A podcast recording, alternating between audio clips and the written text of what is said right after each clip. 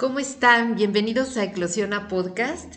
Yo soy María Mioni y hoy me gustaría platicar contigo acerca de la experiencia del momento presente. Em, te confieso que cuando me empecé a introducir en todas estas prácticas meditativas, introspectivas, el hablar del momento presente me evocaba esta experiencia de abrir una especie de vacío, de hueco, donde no había pasado, no había presente y yo estaba como en una especie de trance en blanco.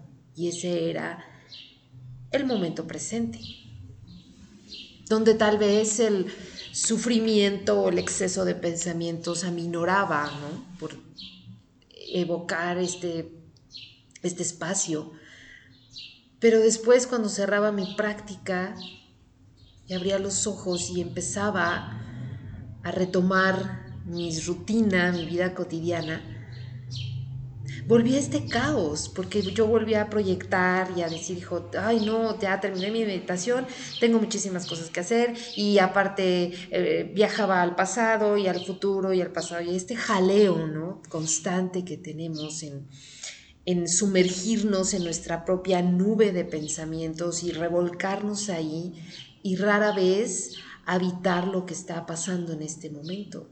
Y esa inquietud me llevaba entonces pues a preguntar y a consultar con varios maestros, ¿no? Y um, algo no estaba yo haciendo bien, puesto que el sufrimiento parecía remitir solo un momento mientras estaba yo en esa especie de, de trance en blanco y después seguía mi locura y seguían mis tendencias neuróticas y seguía el sufrimiento.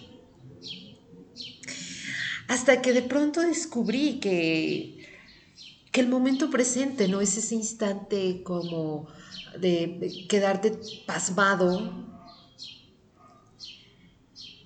donde no hay posibilidad de, de futuro o de pasado, porque de alguna forma el, pasado viene contigo, ¿no? El pasado es este historial que tienes, quieraslo o no, habita en tu mente esa, esa línea de recuerdos.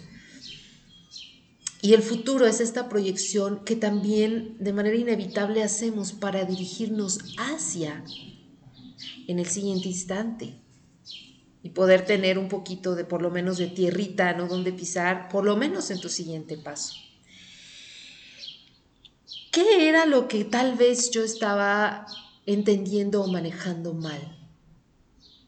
Por un lado, el acto de querer eh, extender un momento presente hacia mi vida cotidiana de una manera que no era funcional. Yo no podía estar eh, trabajando, interactuando con otras personas o haciendo lo que uno hace en su vida diaria desde este espacio como de aparente trance, ¿no?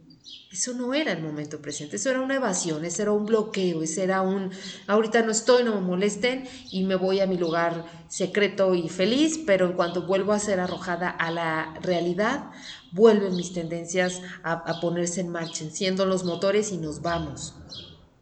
Eso no era el momento presente.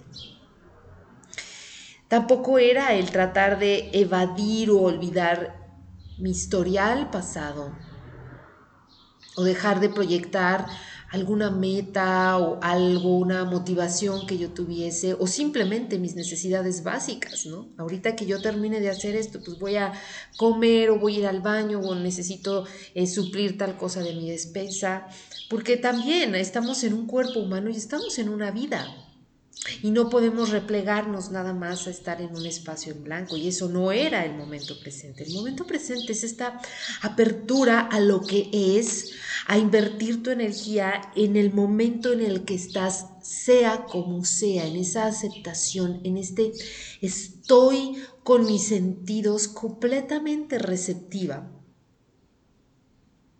Pero además, en el momento presente también surgen pensamientos y también surgen ese, esas proyecciones futuras y ese historial pasado.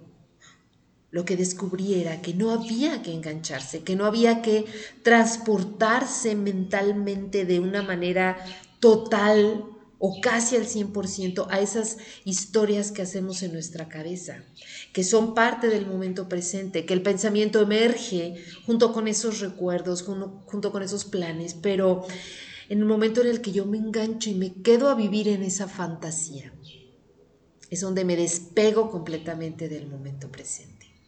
Sin embargo, es válido tener tus recuerdos y es válido acceder a ellos de pronto para tener algún aprendizaje o alguna referencia.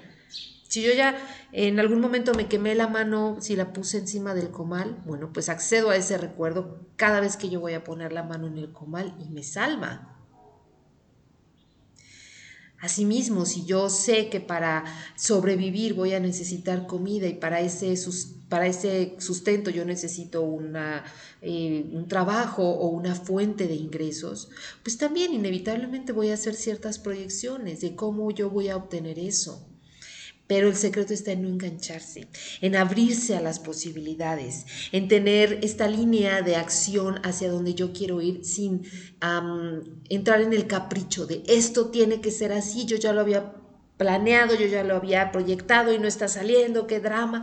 Eso ya es dejar de estar en el momento presente. El momento presente implica esta visión. Deseo que aquello ocurra y voy hacia pero si en el trayecto se topan obstáculos o hay desviaciones en el camino, las acepto y estoy en ese momento y estoy en esa vivencia y en esa experiencia. Y es una experiencia muy distinta de cuando te encaprichas y quieres que las cosas pasen o quieres modificar el pasado. Hazme favor, qué cosa más eh, desgastante.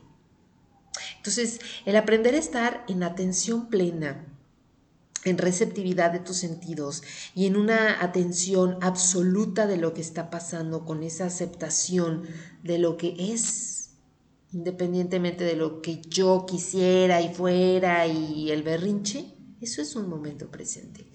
Y si de pronto se dan las condiciones y se logra aquella meta o aquel deseo, bien padre, pero no nos enganchemos.